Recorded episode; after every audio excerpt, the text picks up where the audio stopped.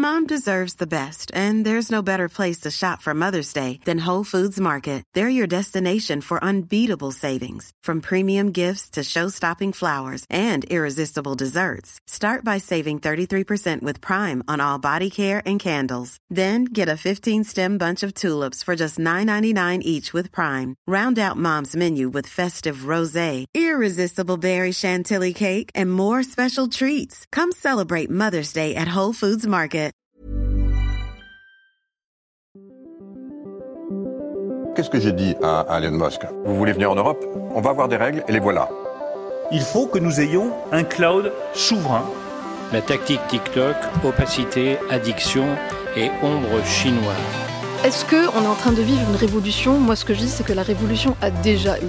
L'IA est déjà là, elle est déjà omniprésente absolument partout, et le monde ne s'est pas effondré. Signaux faibles, le podcast de siècle digital qui décode l'actualité du numérique.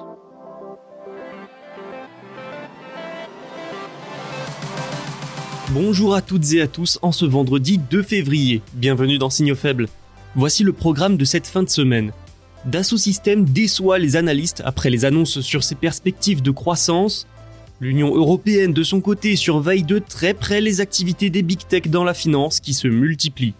Direction l'Ohio ensuite, avec Intel qui retarde un projet d'usine de puces à cause de la lenteur du déploiement des subventions. Et une étude pour terminer, le plus gros impact de l'intelligence artificielle sera dans le secteur bancaire. Allez, ne tardons pas plus longtemps, j'espère que vous êtes prêts parce que c'est parti. Bonne écoute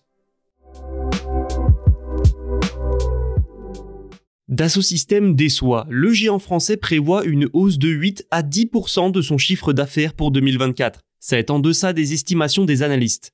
Dassault espère précisément entre 6,35 et 6,43 milliards d'euros de chiffre d'affaires. Mais le marché pariait plutôt sur au moins 6,48 milliards. Alors même si l'écart peut sembler ridicule, ces prévisions n'ont pas plu et le titre a chuté de 12% en bourse. Pour les analystes de Jeffries, je les cite, cela voudrait dire deux années consécutives inférieures aux objectifs à moyen terme de 10% fixés au cours de l'exercice 2023. De l'autre côté, le directeur général de Dassault Systèmes, Pascal Dalloz, défend son entreprise en affirmant être confiant. Nous avons la réputation d'être prudents dans nos objectifs, a-t-il affirmé. Mais pourquoi les estimations de Dassault sont inférieures à d'autres? Il y a plusieurs raisons. La première, c'est un récent changement de business model. Depuis quelques années maintenant, la société est passée d'un modèle de licence à l'unité à un modèle d'abonnement. Ça semble fonctionner puisque les abonnements dans le cloud ont été multipliés par 4 sur 5 ans et représentent aujourd'hui 1,9 milliard sur les 6 milliards d'euros de chiffre d'affaires selon Pascal Dalloz. Ce modèle apporte aussi plus de stabilité avec des revenus récurrents, mais des revenus qui sont alors étendus sur plusieurs années. Le système de licence représente aujourd'hui 18% des revenus. Le dirigeant souhaite faire baisser ce chiffre à 15% en 5 ans. Ce dernier a d'ailleurs des raisons de se montrer confiant, hein. les résultats financiers sont plutôt bons. Le plan stratégique sur 5 ans pour doubler le bénéfice net par action en 2023 a lui bien fonctionné, et les perspectives à venir ont de quoi donner du baume au cœur. Notamment grâce au boom de l'IA générative. Dassault Systèmes s'attend à des gains de productivité permettant d'augmenter les marges dès 2024. Autre signal positif, des embauches sont au programme de l'ordre de 1700 personnes dès cette année. Le groupe utilise déjà l'IA dans sa plateforme collaborative 3D Experience. L'IA est également utilisée dans son activité de jumeaux numériques, notamment dans la santé, et la santé, c'est l'un des domaines de prédilection de Dassault. Ça tombe bien, les jumeaux numériques commencent à se répandre dans ce secteur. Ça se voit par exemple à travers un partenariat avec l'américain Biogen. Afin de développer de nouveaux traitements, des doubles numériques du cerveau et de la colonne vertébrale ont été utilisés pour simuler la prise d'un traitement spécifique. La plateforme 3D Experience devrait aussi bénéficier prochainement d'une hausse de 3000 à 17 000 utilisateurs grâce à un partenariat avec BMW. Donc vous l'entendez, même si les prévisions de Dassault sont décevantes pour certains, il n'y a pas lieu de tirer la sonnette d'alarme. Depuis quelques années, les big tech se lancent de plus en plus dans la finance. Google Pay, Apple Pay et l'Apple Card, sans oublier Meta, Amazon ou encore Alibaba. Une évolution qui inquiète. En plus d'une puissance de frappe impressionnante, ces acteurs gèrent quantité de données sensibles. Face à cette tendance, l'Union européenne réfléchit à la manière de mieux contrôler ses activités. Toutefois, s'il est difficile de suivre l'évolution des big tech dans le secteur des services financiers, l'Union européenne affirme que ça ne constitue pas actuellement une menace pour la stabilité financière. Les régulateurs européens ont cartographié la présence des grandes entreprises technologiques dans le secteur des services financiers. Ce bilan portait sur Alphabet et donc Google, mais aussi Amazon, Meta, Alibaba, Tencent, Rakuten ainsi que Orange. La liste continue hein, avec par exemple Vodafone, Tesla et Apple. Les organismes de surveillance ont expliqué, je les cite, que les résultats montrent une présence croissante, bien qu'encore faible, des filiales de Big Tech en tant que fournisseurs directs de services financiers en Europe. Les grandes entreprises proposant des services d'assurance ont également été scrutées de près. Les autorités européennes estiment aussi qu'il y a peu de visibilité sur les activités des big tech comme une sorte d'opacité. La notification des activités transfrontalières aux régulateurs ne serait pas fiable et il apparaîtrait difficile de contrôler la manière dont ces géants proposent leurs services financiers. Cette opacité inquiète en partie à cause de la masse de données qui transite et qui est utilisée par ces entreprises. Malgré tout, les régulateurs affirment qu'il n'est pas urgent de modifier la réglementation relative à la fourniture directe de services financiers par les big tech pour reprendre leurs propos. Ce qui ne les a pas empêchés de remettre le couvert sur les risques potentiels liés à toute nouvelle augmentation de ces activités. Ainsi, ils ont déclaré via un communiqué qu'ils continueraient à renforcer le contrôle des big tech dans le secteur des services financiers en Europe. Et cela passera notamment par une nouvelle matrice de contrôle. Rien d'étonnant ici, les grandes entreprises technologiques devraient encore se renforcer dans les activités financières dans les années à venir avec toujours plus de services proposés. Apple en est le meilleur exemple avec de nombreuses nouveautés ces derniers temps. Autre exemple à venir, le réseau social X qui devrait bientôt pouvoir proposer des services de paiement. Nouveau retard pour Intel. Ce géant américain des puces a un grand projet dans l'Ohio la construction de deux usines de fabrication de semi-conducteurs. Mais il a pris du retard, notamment à cause de la lenteur de diffusion des subventions accordées par le gouvernement.